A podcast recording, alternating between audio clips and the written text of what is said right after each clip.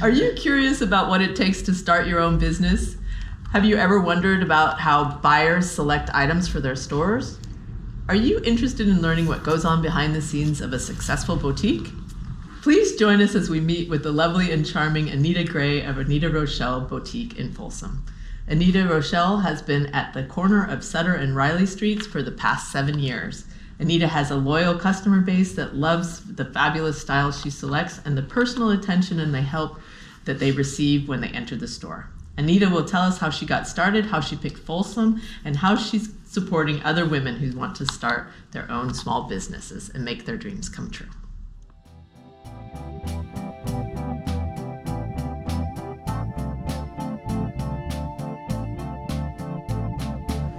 Hello, welcome to the Fashion Adventure Beauty podcast series. We are Lisa Farr. And I am Lydia Zip. We love beautiful fashion, traveling with friends, and exploring and embracing the beauty in the world. In the Fab podcast series, we will shine a spotlight on everything from our favorite boutiques to the must see sites at exciting travel destinations. Hello, welcome to the podcast series, Anita Rochelle Boutique, and our wonderful guest, Anita Grey. Thank you for joining us this morning. Well, thanks for having me. Still, we're delighted to talk with you this morning. So, can you tell us a little bit about how you got started and how you chose Folsom? And well, let's see. Um, I started small. Um, I started just doing events on the street, you know, just kind of like pop ups. And um, someone told me about Folsom that they had this Thursday night market event many, many years ago and so I would go and I would set up uh, Thursday, you know, at the Thursday night market event. And the women in Folsom were so supportive. I tried it at different locations. I live in Elk Grove, but I, I, I did pop ups in Elk Grove, Loomis, Roseville, even the Bay Area. But the women in uh, Folsom were just supportive. They would come and buy and then they would bring their friends the next week, and then they would bring their friends the next week, and so they're just real, real supportive. Beautiful. And can you tell us just a little bit about how how the adventure has been from the beginning?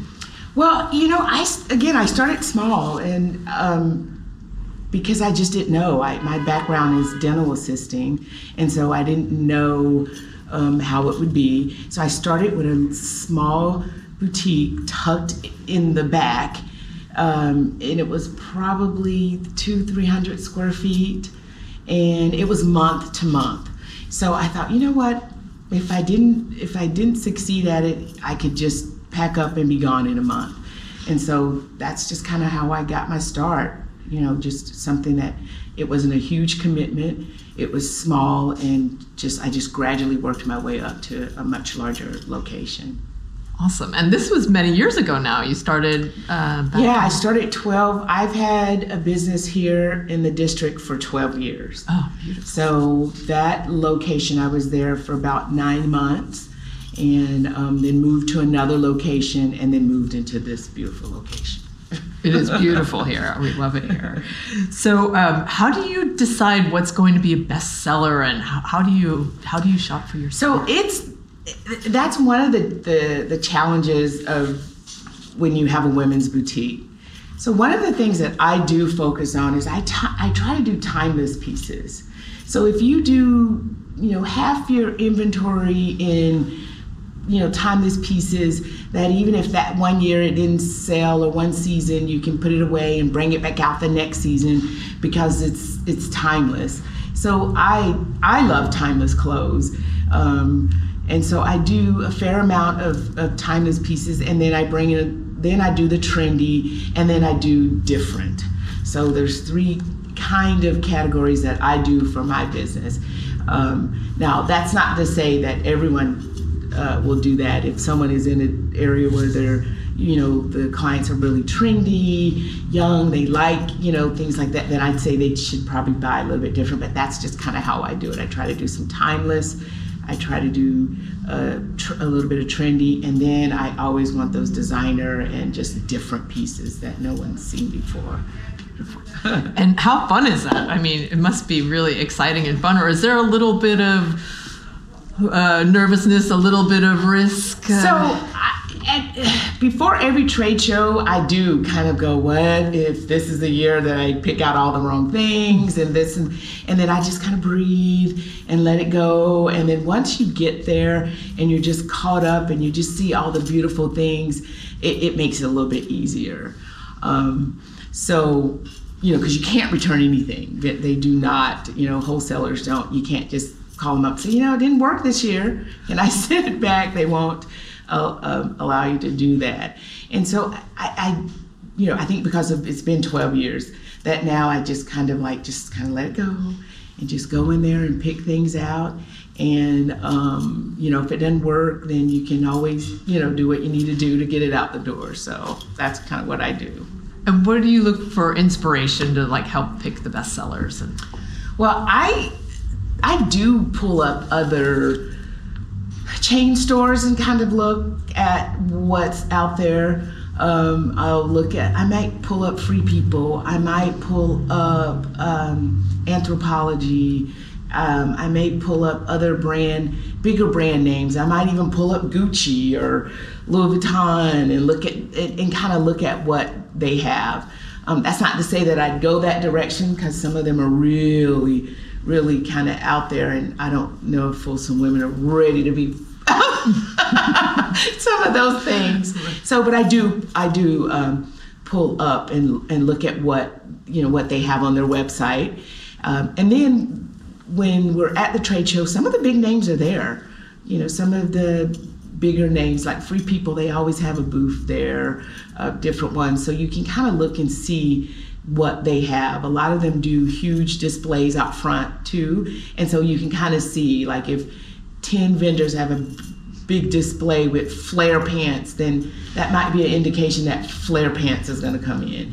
If they have a lot of, you know, bright pink or sparkly or something, then it might be an indication, hmm, okay, the trend might be going that way. So they kind of help us out too with their displays and what they're showing. Beautiful. So, do you um, do you get to travel a little bit then to um, to these shows, and where are they, and how fun is I that? do. Um, so there's a small one that they do have here um, every. It's about every three four months, and that's in San Francisco, and that's a smaller trade show, which is kind of nice though because you do the bigger ones. It's hard because a lot of people are, are in there buying and trying to get attention and you know get the reps to tell them you know things. So it gets a little bit difficult. Uh, Vegas. Um, I usually go to the Vegas show every. Um, well, Vegas does two big shows a year, and then there's kind of smaller things in between. So it's usually Vegas and the local one here. But I've gone to New York um, to a show. I've I, sometimes if I'm visiting a place, I'll look to see if they have um, a mart or some you know wholesaler clothing showrooms or something like that. I when I was in Denver one time visiting my daughter, they have a showroom there. So I just I you know got my credentials and went in just to see kind of who was there. Can you talk a little bit more about credentials and what's required to get into a trade show and what you need to do? So you do have to have your wholesale license. Um, you do need to be. They do check to make sure you are a viable business. Um, so they don't want someone because it's easy to get a wholesale license, but what they don't want is just the average person just say, "Hey, I got my license. I'm coming in to shop uh, for myself." Every now and then they will do that. Every now and then they will say, "Okay, we can bring a guest or bring someone, and they can they'll do you know smaller uh, portions or smaller." Um, things. Instead of six or seven of something you can get one or something like that. Very rare but they'll do that every now and then. But um, but yeah so you have to have your wholesale license. You have to be a uh, a viable business. They usually check to see if you have website instagram things like that. And if all of that checks out then they'll let you come in and be a buyer. But a lot of people think, gosh, I'd like to do my wholesale license and go get my wardrobe, but you can't get one piece. It's six. Gotcha. It's 12 pairs of shoes. Right. That makes sense. That makes if it's sense. furniture, it might be two chairs and three couches or something like that. It's not just one, one, one. So, Beautiful. And uh, So, what about other small businesses? Are you are you also shopping from other small businesses, and how do they find So you? usually at the trade shows, sometimes it is just a person that maybe their showroom or they show in it's in the garage or something like that. So I have a few of those. I have a few um, local uh, vendors, and I have a few even in LA. They're not in the big showrooms.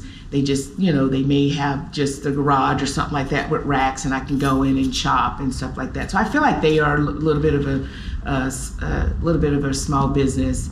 And then I do have the art here in my in my boutique, and so I feel like I'm helping local artists, and and um, sometimes I'll get um, small jewelry makers to, to bring things in and support them that way too.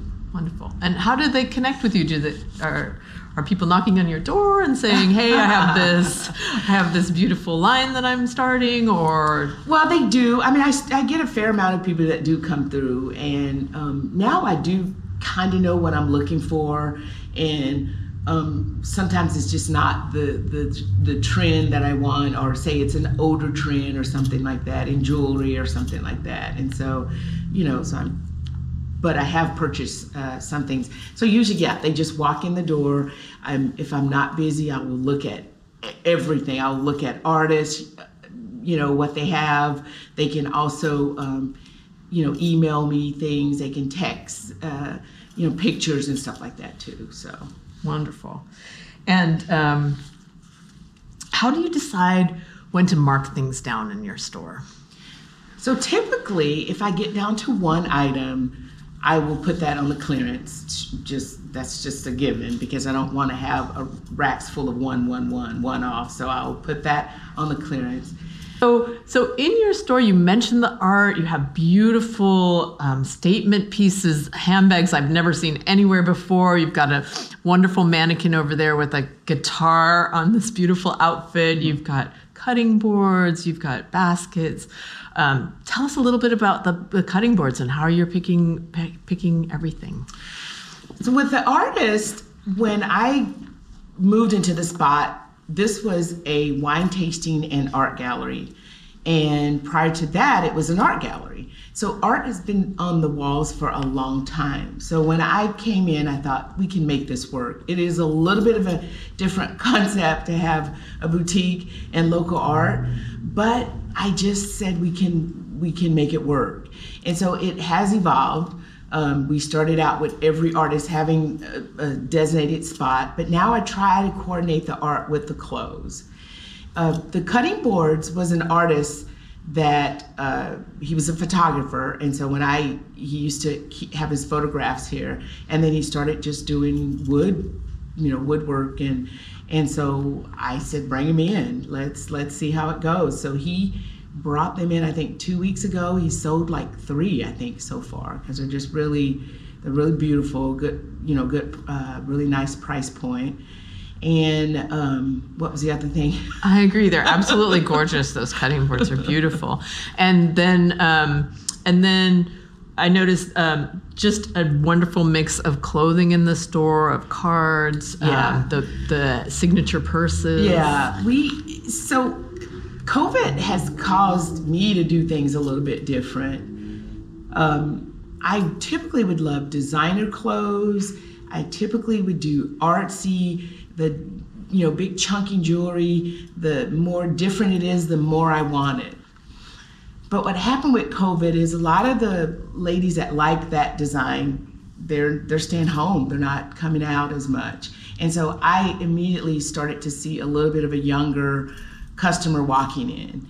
And i thought okay I'm, they're a little bit younger. What am i going to do to kind of you know that's who's out right now. And so i shifted it a little bit. Um, so i saw younger younger Because customers COVID. coming. Yeah, Yeah. younger people coming in. And so i had to start buying you know for a younger customer. And so now i it almost feels like it is a lot going on but i kind of like it you know? Now i, I feel i can get multi, multi-generational people in. So a mother a daughter a grandma can come in together Wonderful. and um, so I, yeah so that's why you you're starting to see a little bit um, different uh, product in the store because we just with COVID we just had to adapt, and so I brought a little houseware, um, a little bit of boho, a little bit of you know crop tops, and just different things that would cater to a little bit of younger uh, person. So. And your service here is so wonderful. You just really warmly welcome everybody as they walk in the door, yeah. and um, and uh, you make wonderful suggestions, and you have these beautiful pieces that you pull together. I mean, you really can help people in pulling together an outfit. Yeah. So h- tell us a little bit about how how you. Well, I don't know. I think I got that from my mom. Mm-hmm. Um, and also, I did Mary Kay for seven years, oh. and I won the car in Mary Kay. I was a director of Mary Kay, and so it, I think Mary Kay really taught you the art of, of, of just relating with people, and also it taught a good salesmanship of uh, not um, just not being intimidated. And uh, one of the things that she would say is, "Some will, some won't. So what?" And that's my concept. Right. When people come in, it's hello, how are you? Thanks for being here. And if they buy nothing, I'm not upset. It's like, you know, thank you, come back again. And I'm really doesn't upset me whatsoever. So I've just kind of taken that approach that.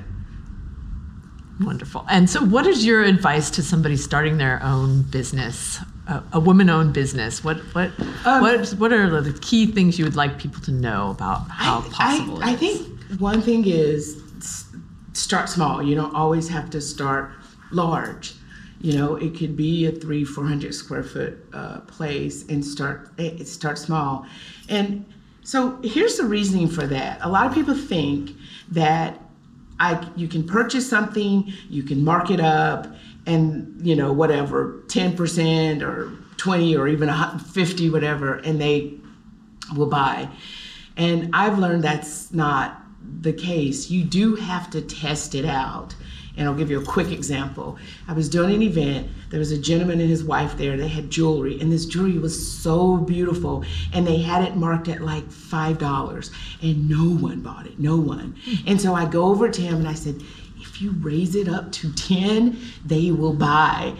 And they raised it up to ten, and they bought it. And so that is a little bit of the things that you have to do before you start your bit you know you, you got to test it. You have to test price points you have to test do they want you know cotton? Do they like polyester? Do they want this and that? And so it's just good to start a little bit small playing around with pricing playing around with markups to see you know that the community that you're going to be catering to what's the good price point for them. If it's too high they won't do it. But also if it's too low they won't that's interesting. Yeah, yeah interesting. You think balance. low is the thing to go, but sometimes right. it's not. Right. Yeah. Okay. Wonderful. Well, thank you so much for your time today. We really enjoyed meeting with you and learning so much about how you got started and and we have the rapid fire questions. Okay. Okay. Super fun. Where is your dream shopping trip? Ooh, dream shopping you know, I think I want to do like Dallas. They're saying that this is this is the mark, the the the wholesale place that the mark. So that I would like to do um, the Dallas show at some point. I heard it's a big one and there's a lot of stuff there. But just to go shopping would be New York, of course. Of course, of course. what is your favorite thing to do for self care? A massage. Mm. Yeah, so I try to do that at least once, twice a month. Great.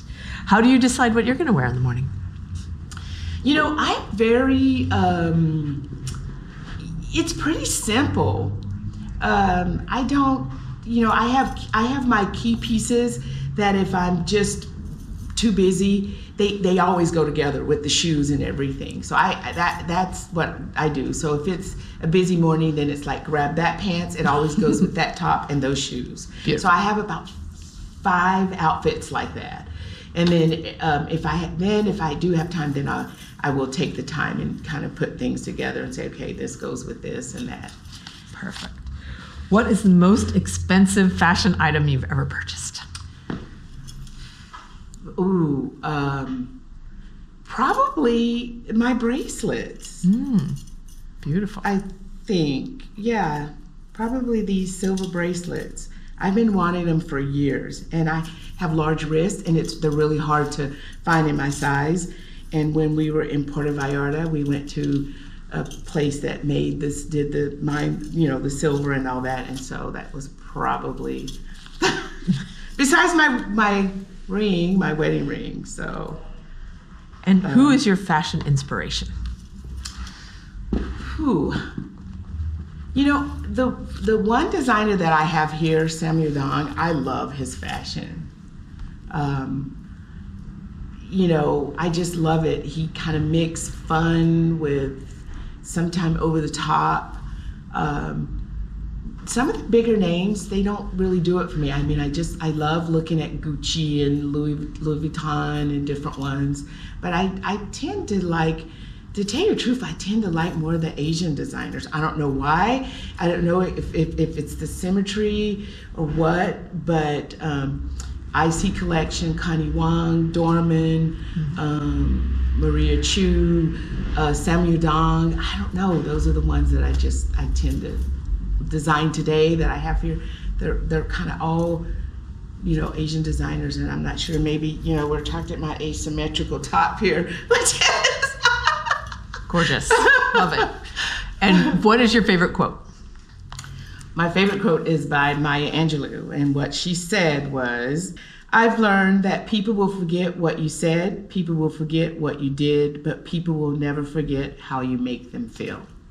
Thank you so much, Anita. this was a lovely uh, time together with you. I enjoyed so much learning about your store and how you got started. And thank you, thank you for your time. Oh, you're welcome. Thank you for joining us for the Fab podcast series, where we explore bringing fashion, adventure, beauty into our everyday lives.